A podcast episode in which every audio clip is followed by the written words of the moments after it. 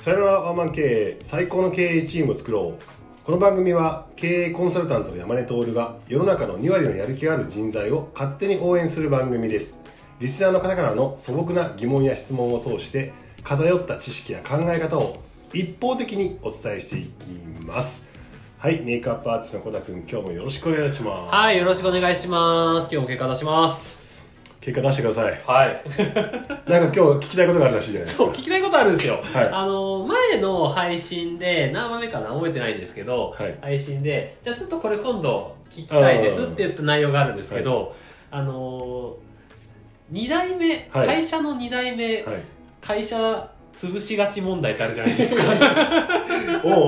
まあ、往々にしてあると思うんですけど、うんうん。結構ね、まあもちろんうまくいってる会社もあれば、あの、けど、二代目になった途端にうん、経営が良くなくなって、うん。あの、潰れちゃったりとか、ななんかまあ、内部崩壊起きたりとかそういう話って、ちょいちょい聞くじゃないですか。はいはいはいあれなんでなんですか？えっと、コタくんね、あの、、はいきなりはいこの話題ですが、僕、今日打ち合わせ、ノー打ち合わせじゃないですか。ノー打ち合わせですね。あと、僕、今、クライアントさんとか役に入ってる会社、2代目の会社、めちゃくちゃあって、ごめんなさい、はい。あと、1代目が2代目に継ぐとかね。はいあの、僕、結構、その、まあ、前話かもしれないですけど、はいあの、1代目のね、はい社長が65歳ぐらいの時に出会って、息子さんとかに継ぐっていう話の時に、はい。継ぐっていうのを何社？?34 社やってるんですよ、はい。それ見ていたら、、はい。きなり、はい。なんで2代目が会社潰しがちなのかって言って 俺今日忖度しないといけないような感じになるけどできるだけ忖度しないようにちょっと言いたいですね。えでそれ小田君のその情報はなんか2代目はもうポンコツだっていうような感覚があるってことですか？そうですね、あのー、大家具屋さんとか、あるじゃないですか。あああいうね、はい。なんかちょっとまあ大きい企業さんで、まあ家具屋さんがあって、それで2代目継いで、ちょっとまあいろいろ起きて、で、まあ前社長がそれでまあ、やまあ俺は俺でじゃあやるわって言って、あの初代社長がまた別の会社をやってそっちはまたおうんめっちゃ良くなっうんてみたいな話があってうん、え、やっぱなんか世の中って2代目とかって、なんかちょっとやっぱり過大評価されすぎたりとか,、うん。なんかそういうなんかいろんな環境がいろいろあると思うんですけど、やっぱそうなりがちなんかなとかって思って、うんけどそういう話ってよく聞くけど、んそこの一例だけじゃなくて、うんまあ、そういういろんな例ってあるじゃないですか、うんだからなんかそういうのってなんかロジカル的に説明できたりするんかな山根さんみたいな。なるほど。難しい話ぶち込んできますね。そうですね。山根さんの今の状況を揺るがすかもしれないような話題をちょっと俺持ち込んできちゃったんですけれども、とうん。うん。まあ、さらにねこれがすごいのがですね僕ノンシあのシラフっていうね。そうですね。僕若干飲んでるっていうそう飲んでてね山根さんの方が饒舌に話せるはずなので僕はねシラフで全然聞けてるっていうえっとねそれで言うと、はい。そのこの2代目問題に関しては、はい。働く人も興味があるだろうし、うんそうですね本そ当に。の会社を引き継ぐねその先代の人も興味があるだろうし、はい。引き継がなきゃいけないっていう、うん。主人公もめちゃめちゃ興味あると思そうなんっているですよ。ねんですけど、はい。往々にして、はい。僕の周りだけかもしれないですけど、はい最初は頼りなかった人とか、はい。最初はこうめちゃくちゃ反発でカオスを迎えた人だけど、うんうん。最終的には社長らしくなるっていう傾向が多いなっていうのはこれ真実ですかね。なるほど、まあ、よく言う言葉で立場が人を作るっていうあー話ですよね。そうそうそうそう。それはあって、はい。で多分その切り取っていくとそのなんか悪い時もあるんだよ。はい。どういうことかっていうとやっぱり初代、はい。まあ息子さんとかが一番分かりやすいかな。はい。あの会社を誰かに継ぎましょうっていう時ってまあ基本的に、はい。えー、と息子に継ぐっていうケースがあるのとあとそこの従業員さんに継ぐっていうケースもあったりするけど、うん。中小企業はちょっと難しい話になるけど、はい。例えば儲かってていい会社だった場合、誰でも継ぎたいじゃん。金銭的な場、イメージすると。だけど前も話したかもしれないけど会社が成績がめちゃくちゃ良くて会社の株価がどんどんどんどん上がった場合に、はい。例えば息子さんだった場合は親族だから相続っていうような意味で継ぎやすかったりするんだよ、はいはいはい。なんだけど息子以外の場合っていうのは株価がついてたりするとやり方はいろいろあるけど社員さんがその会社を権利を買うっていう話になった時株を買うってなった時にはい。サラリーマンだからさそもそも、うん。そんな金ないじゃんみたいな話があって、はい。物理的に親族には継ぎやすいけれども親族以外には継ぎにくいっていう風な状態で今まで会社やってきちゃったっていう人が多いっていうのがまず事実としてあります。ああななるほど。だからまあその親族が継ぐっていそう。うパターンが多いんですね。ななので、はい。会社の実力で言えば息子よりも違う人の方が実力あるにもかかわらず、はい。なんで息子に継ぐねんっていうの意見って、はい。社員さんとかよく思うじゃん思いますね。社員さんとかそういうかんことが分かんないから実力がある人が社長になった方がいいよねとかうん言う言うじゃない？はい。それも一理あるんだけどそのその株株式会社のその権利上株の権利上とか金額とか相続とか税金とか借り入れとかっていうことをやった時になかなか普通の、え従業員さんに会社を継ぐって結構難しいのよ。ああそうなんですね。特に儲かってる会社の場合。ああじゃあ本当にもう物理的に厳しいんですね。そう難しいですね。はい。で儲かってる場合はその株価がめちゃめちゃつくから、はい。その株価で渡すにしてもその株価払えますかみたいな話はい。金持ってら銀行が借りれますかみたいな、うん。やりようはいっぱいあるんだけどはい。難しいよねって思い込んじゃってるっていうのがあるし、はい。逆にそのなんだろうなその儲かってない場合うん。場合はいらないじゃんって話だ。確かに。儲かってない場合はそこの負債個人保証も入ったやつも含めて、代表取締役に変わった時に、はい。お前が持ってよって言われて、はい。今までサラリーマンで給料で生活してきた人がね、いきなり3億円の借金みたいな。え？みたいな、はい。それがまだプラス資産が5億円ある3億円の借金で受けますよみたいな。はい。そんな知識もないわけだし、うんうん。3億円の借金ビビっちゃってやばいよ怖いよみたいな話だし、はい。儲かってない会社は3億円の借金で資産が1億円みたいな。あー。2億円どこ行ったんだよみたいな。こんな会社もらった瞬間に2億円の負債じゃねえかよみたいな。確かにそれは奥さん怒るし告げないよねみたいな話が、なんぼ思いがあってもね、はい。って話があるんでお金面的なところで2代目っていうのがどうしてもやっぱり親族で選ばれちゃうっていうのはありまあます、それが前提として。前提としてあります。あります。はい。でだけどそのじゃあ1代目っていうのは会社を、ね、ゼロから起こして、うん。そこまで引っ張ってきてるわけですよ、はい。まあ、会社の規模わかんないけど、はい。ある程度人がそこで働いてくれてるっていうことはある程度商売になって人がいるっていうことなので、はい。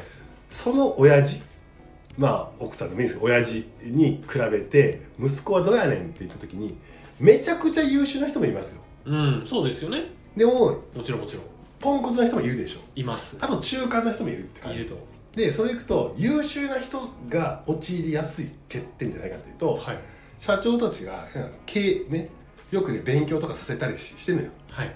そしたら頭でっかちになってああなるほど。それがさっきの家具屋さん系の話です。ああはいはいはいはい。手塩にかけて MBA とかって資格取らせて、はい。経営の学問を勉強させて、はい。留学させて、うん。帰ってきましたと、うん私は MBA 持ってますみたいなはい。感じでこどっかコンサルで入りましたみたいな、はい。まああの女性の話だけど。そうですね。で偉そうに、はい。人の気持ちも分からず、ん。改革だみたいなこと。今の世の中合ってないみたいな、はい。誰もついてきませんみたいな。うんうん。話ってよくある。そうですよね。そのイメージなんですよね、うん。ああそっかそっか。逆に優秀な人ほどって話なんですかそれって？優秀だし、はい。そのなんだろうなその継が継がなきゃいけないとかっていう使命感があると意気込んじゃうじゃん。意気込んじゃいますね。いやなんかふかしちゃうんですよね。で意気込んでるやつ結構うざいじゃん。そうですねそう特にですね。社員さんからしたらうざいよ。だから社員さん誰についていってるかっていうと、はい。その創業社長とかについていってるわけで、はいはい。人間味もそうだし実力、でも最近おじいちゃんになってきたりとかになってきてるから、ちょっとなんかこう世の中には合ってないよねと思いながら、みんなはその人の人間性とかはい。についていってるっていうのが多いわけじゃないですか、はい。そこに親族だからといってさっきの事情があるからといって息子が入ってきて、まあ、大体そこで23年やるんだろうね、うん。でその時にあの部署あの部署ってちょっと結果出させて、はい。ちょっとポジション上げてじゃああの役員にして社長に就任だみたいな。でも誰もついてきてませんみたいな。うんうん。ケースってめちゃくちゃあって、はい。彼らは実力でロジックで学んできたことでなんとかなるっていうふうに思っちゃってるっていう傾向が多い。ああそっかそっか。確かになんか分かりますね確かに。でもこの時ははい。この時で一回ハレーションが起きるんだけど、はい。そっからが本当に一回ハレーション起きる人結構多くてうん、うんうん。そっからが腕の見せ所みたいなところがあはい。でありますね。そっからが本当に経営者になるかどうかみたいな話がよくあるね。はい一回カオスはやっぱり訪れる、あもうそれは誰でも。うん、だって親子の関係で離れたらさ、はい。まあざくと30歳ぐらい離れてるわけじゃん。はい。それで言うとその30年前の時とは全く違うし、同じ40歳にしても、うん。時代も変われば歴史もあれば、あと今の状態決していい状態じゃないから改革しなきゃいけないっていうのも確かなんだよ。はい。なんだけど誰についていってるかというと先代についていってるんで、うん。先代もどんどんどんどん弱くなってきている中で安城してくださいよみたいなマネージメントになっている中で、はい。業績が良くなくなってるみたいなケースとかはい。そんな伸びてないみたいな時に任されたんだったら、はい。なんかやりたいなと思うわけじゃない。そうですね。優秀であれば優秀であれば優秀であれば。でその時に舵取りをするって言った時に先代と揉めるってケースもあるね先代と意見がも揉める、はいはい。先代は先代の考え方あるし。はい。2代目は2代目のいや革命し改革しないとダメだっていう考え方、うんうんここ揉めるっていうケースもあるし。なるほど。先代のことを説得してじゃあそれやれよって言っても、はい。人がついてくるかどうかはまた別問題うんで、うんうんうん。ここは一回カオスになるんじゃない？ああなるほど。カオスになってどういう感じで落ち着くんですか大体？反発派はやめていくあ反発派はやめていく。でよく分かってない人がついてくる。ついてくる。あとはその人で個人として信頼を得た人はついてくる。なるほど。そこでもう一回リセットしてうん。やるっていうケースが多い、えー、あそこで本当にどうなるかっていう感じなんですね。で上がるか下がるか。中途半端っていうのもあるのよ、はいはいはい。先代の番頭さんみたいなはい。人がいて、はい。そういうのが偉い権力持ってたりとか、はいブラックボックス持ってたりとか。ああなるほどなるほど。だから2代目さんがそのブラックボックス暴けませんみたいなあー立ち寄らせないみなたいな。裏番みたいな人がいるんですね、なるほど。あじゃあ結構やっぱり本当にどこの会社でも2代目問題じゃないですけどそういうのってシビアであるんですね。シビアなんですね。あるあるあるあるあるよ。だって一つの集合体でさ、はい。個人が集まってんだから、はい。それぞれのさ会社の目的とかはあありながらも、はい。個人個人の考えはめちゃくちゃあるわけじゃん、はい。で先代がいて番頭さんがいるじゃん、はい。番頭さんの気持ちからしてみたらさ、はい。先代俺はね身を粉にしてね、はい。イエスイエスイエスついてきたんだと、はい。い、きなり俺は信用してない息子が入ってきて、はい。俺の上に立ってああだこうだって言われたら腹悪いよねって。確かに確かにだからそこはちゃんとコミュニケーション取りなさいよって話うん。でちゃんと例えば2代目いいコミュニケーション取ったとしても、はい。素直になれないぞみたいな話はあったりするわけよ、確かにな。なるほど。じゃあもう必ずしもというか2代目が絶対ポンコツなわけではないんですね。ポンコツじゃない。で僕ポンコツというよりも、はい。どちらかというと責任感を持ってる人の方が多い。多い。だけどその責任感が行き過ぎて、まあ、中にはポンコツいるかもしれないけど、はい。責任感が強すぎてそれが過剰に、えー行動に出て過剰な反応を受けて苦しむっていうケースはあるよね、ある。っていう感じかな。るほど。なるほど。じゃあなんか山根さん的に客観的になんかまあいろんなコンサル見てる会社も含めあとはまあコンサル見てないいろんな会社も見てると思うんですけれどもその中であなんかここの会社こういうこの会社はあなんか2代目引き継ぐ時これうまくいったなみたいな例ってうん。なんかどんな感じの具体的にん内容だったんですか？なんかねまず2代目が継ぐって意思があるかないかっていうのがあって、はい。ある人に関して言ったらやりやすいのよ。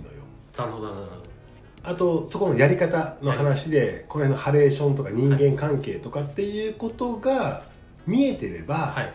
それやりたら分かるけど一回ゆっくり行こうかとか。ああなるほどなるほどなるほど。一回さっきのあの話じゃないけど、信頼を得てから、はい。徐々に徐々に自分の色出していきましょうかああなるほど。みたいなケースもあるしそもそも継ぎたくなかったんだよねっていうところは経営の勉強とかもしてなかったりするから、はい。経営が何かっていうのも分かってないとか、はい。お金も分かってないとかいう話があるからそういう時にはお宅の社長が今までこの37年間やってきた結果っていうのは数字に残ってるんで、はい。この数字をしっかり読み解いて息子さんあんた社長のことを今まで主観としてこう見てるかもしんないけど社長が残してきた功績っていうのは数字で表すとこういうことだし、うんうん。受け継ぐっていうことは借金もあるけど資産もあってこういう状態のものを受け継ぐっていうことがラッキーな話なんだぜっていう風な話とか、あとはそのなんだろうなそのあの人がいかにすごいか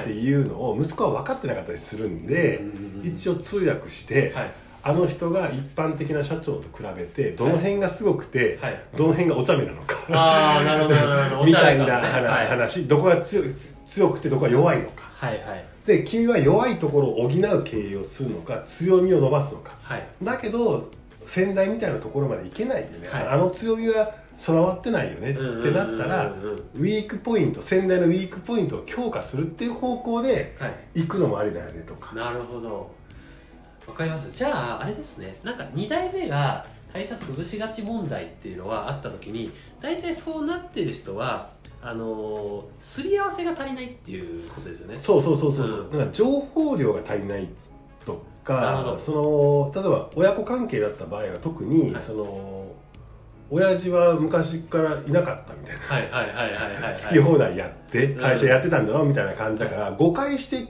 たりするんだよね。ああ確かに。通訳が必要なんですね。そうそうそこには結構通訳が必要で、はいはいはい。歴史を紡いでストーリーテリングするとか今の結果の数字とかっていうのがこうだし、うんうん。どんな思いのものを今受け取ろうとしてるのっていうことには、はい。親父が言うことができない。数字が足りないっていうのと自分が言うのは恥ずかしいっていう話があるのと、息子も親父から言われたら素直に聞けないみたいな話とはいはかっていうのを第三者の客観的な意見として落とし込むっていうケースはあるし、うんうん。かといって真似をしろっていうわけではなくて、はい。あなたはあなたの強みを生かしてあなた独自の会社をしたらいいんじゃないですかと、うん。だけどいきなりこっちに変えるぞって言ったところで今までの社員さんとかっていうのは先代についてきてるのは重々承知してるよねって話なんで、はい。そこの信頼をいかに取っていくかっていうところから始めないといけないよね。っうんていう話が出てくるよねっていう。なるほどなるほどなるほど。そっかそっか。けどすごいねすっきりしました。うん。うん。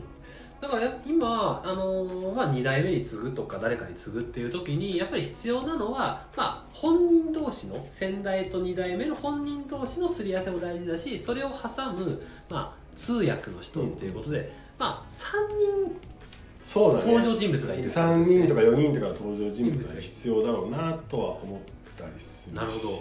なのでそこをちょっとうまく回すというかするためにはそういうちょっとコミュニケーションとかそういうすり合わせが大事っていうことですね。でだからやっぱそれができてないとちょっとまあうまくいかないハレーションがそのままもう大きくなってとか。だからポンコツっていうのは何をポンコツを定義するかだけど、はい。やりすぎて人の問題意見聞かずにはい。ガンガンガンガンやるっていうのが、まあ実力はあっても社長の器じゃないよねっていうケースでポンコツって言われるかもしれないし、はい。やる気がないっていうのはそもそもポンコツだし。そうですね。お前どんな従業員ね雇ってね 責任持ってるのになんでそのやる気ないねんっていうのはポンコツだし、ね。あの自分がやりたい方向性だけでできないっていうところがあるんで、はい。あこれがね1個あって、うん。社長って勝手にさ、はい。起業した社長が先代な場合はさ、はい。自由に自分の意思で起業してるわけじゃん、はい。息子って好きではい。継ごうと思ってなかったって話がありますよね。あるんだよね、ありますよね。うん。うん。本当はプロ野球選手になりただかかったたみたいなとか あるよ、俺は現場の方が好きなのに、はい。あるけどやっぱりねでも彼らもねやっぱいろいろ話していくと、はい徐々に徐々に責任とか、うん。知識を得ることによってその楽しさとか、でもやっぱ責任感かなやっぱ俺だから二代目さんすごいなと思うのはさ、はい。自由じゃないじゃん。ないですよね。自由を一回殺すっそうですよね。ていうとかレール責任を持ってるっていう中で生きてるから、はい。すごいよねすごいですよね。そう。で親父とかはなんか望んでたりするのも分かるわけ。いやーそうですよね。なんか生まれた時からちょっとそうそうそうそうそうねそうそう。そう決まってたりしますもんね。でそれがなんか気負いになる人もいれば、反発する人もいればなんだけどさっきの話その誰に引き継ぐかって言ったら親族に引き継いだから引き継ぎやすいよねっていうようなところがあったりするから宿命だったりするんだよね。いやーそのあたりは確かにお家柄っていうやつですよねあとでも僕が誰に継ぐか問題で一番いいのは、一番会社の優秀な人に継ぐ方がいいなとは僕は思ってるああなるほどなるほど。だそれまで全面に全般あの一番最初に言った、はい。そのお金問題さえ、はい。しっかりと今の先代社長が、はいえー、と前々から引退する前々から考えてたら、はい。やり方っていっぱいあるんですよ、うんうんうんうん息子が例えば継がないって言った時に会社畳まなくても、はい。従業員さんにしっかりと自分の利益を持ったまま渡す方法っていうのもいろいろあるし、はい。従業員さんもリスクをそこまで取らなくても渡せてもらえるっていう方法もあるしその方法を知らずにはい。息子に継がせないと。って言っはいて責任を押し付けるのはクソだし、息子さんもそんなリスクがあるのに自分の人生を差し置いて責任だけでうん。アホみたいに受け継ぐのも違うし、うん。で社員さんも社員さんでなんか全然優秀じゃなくて尊敬できない息子さんに継いだ後の会社にいなきゃいけないっていう状況も違うから、はい。みんなに言いたいのは利口になれた実知識つけろああ利口にな株式会社とはいかの仕組みっていうのを理解した上で、でその中で自分がどう立ち振る舞うのかっていうことが特に優秀な人まあこれやる気ある優秀な20%の人にしか送ってないから、はい。その辺は必要でしょうね。なるほど。じゃあそれを学べるのがこの番組と。この番組です。いうことでございますこの番組ね皆さんなのでしっかりとこの番組ね今後も聞いていただければ。これでねだから質問とかいいよね、うちの会社こういうもう本当にこういうケースなんですけど、まあ、従業員ではい。息子さんがいなくて、後継ぎいないですと僕はどう立ち振る舞ったらいいですかねみたいな。ああ確かに確かに。ちょっとディテールがある程度まあ見バレしない程度であったら僕は多分答えますそうですね。よねでその辺の悩みとかあればもしくは、ね、今聞いてる経営者の方とかね。あの逆あの初代の立場の方とかは。あそうそう。先代の立場ね。もどうやって渡したらいいのかみたいな話は、多分そのオーソドックスな話とか、具体的であればあるほどできるなとそうですね。あとまあまああの一気を落として俺一気を起こして俺が社長になりてんだけどどうしたら 二代目がいるんだけど俺社長になりてんけどどうしたらいいかなっていう。あまあまあ それでもそれでもそれそれ。そういうのもあれば。それでもいいですね、そこはちょっと若干説教もしながらの、はい。あのでも道は解いていこうかなとはい。思いますね、なので本当にいろいろなご意見もしくはご感想質問お待ちしておりますそうのなんですよね。だからやっぱりなんかこう息子だからとかでやっぱ息子なんでしょとかって思っちゃうけどやっぱ知識をつけることによっていろんな側面を見ることによって考え方変わるっていうのをこの番組でやりたい。そうですね。やりましょう。改めてちょっとね。改めて。はい、世の中のためになるんじゃないかなと思いますので、ははい。いこんなねあのちょっと言いづらいことをね言わせてしまって。いや すげえ気使って話してんなと思って。ハイボールが進んでるのに酔いが冷めていってーる人あーいやいやいやいややいや。いやでもでもでも実際今喋ったの本音だけどねん。2代目の人って本当頑張ってるんだよプレッシャーがある中で。よね。1代目よりも絶対2代目の方がプレッシャーあるからね。確かにね。そうですね。あるものを壊せれないっていうものがすごいじゃん。すごいですよね。でさらに伸ばさなきゃいけないとかね、うんうんうんうんあるじゃん。ありますね。相当なタフネスですよ。はいが必要だなとは思ってるんで大尊敬してます。大尊敬しております。大尊敬していますよ、はい、その上であのちゃんとね引き継ぐ際引き継がれる際等々はあのちゃんとすり合わせが大事でございますので。あと僕あの聞いてる社長あの息子の家庭教師バッキバキやるんで ぜひぜひ。あの芯から叩き直すんで。そっちですね。リクエストがあれば、はい。い、つでもお願いします。リクエストがあれば、はい、家庭教師もやっておりますということでございますので、はい、なのでね、気になるご感想等々あれば、えー受け止まっております。そしてクレームの方は受け止まっておりませんので、まあ、ただ気になる、あの、言いたい方はね、えー身を明かして言ってください。はい。で、この番組はですね、あの、各方面で配信しております。ポッドキャスト、スタンド FM いろいろ配信しておりますので、えーぜひぜひ、えっ、と、フォローお願いいたします。フォローしているとですね、週2回のこの配信なんですけど、配信上がった際にピロンと、えー通知が来ますので、ぜひぜひあのフォローしておいてください。そして、高評価の方もお願いいたしよます。ろしくお願いしますはい今日もねまだ長くなりましたけど、15分で終わろうと言って25分そうですね。はい、えー今日も最後まで聞いてくれてありがとうございましたありがとうございました。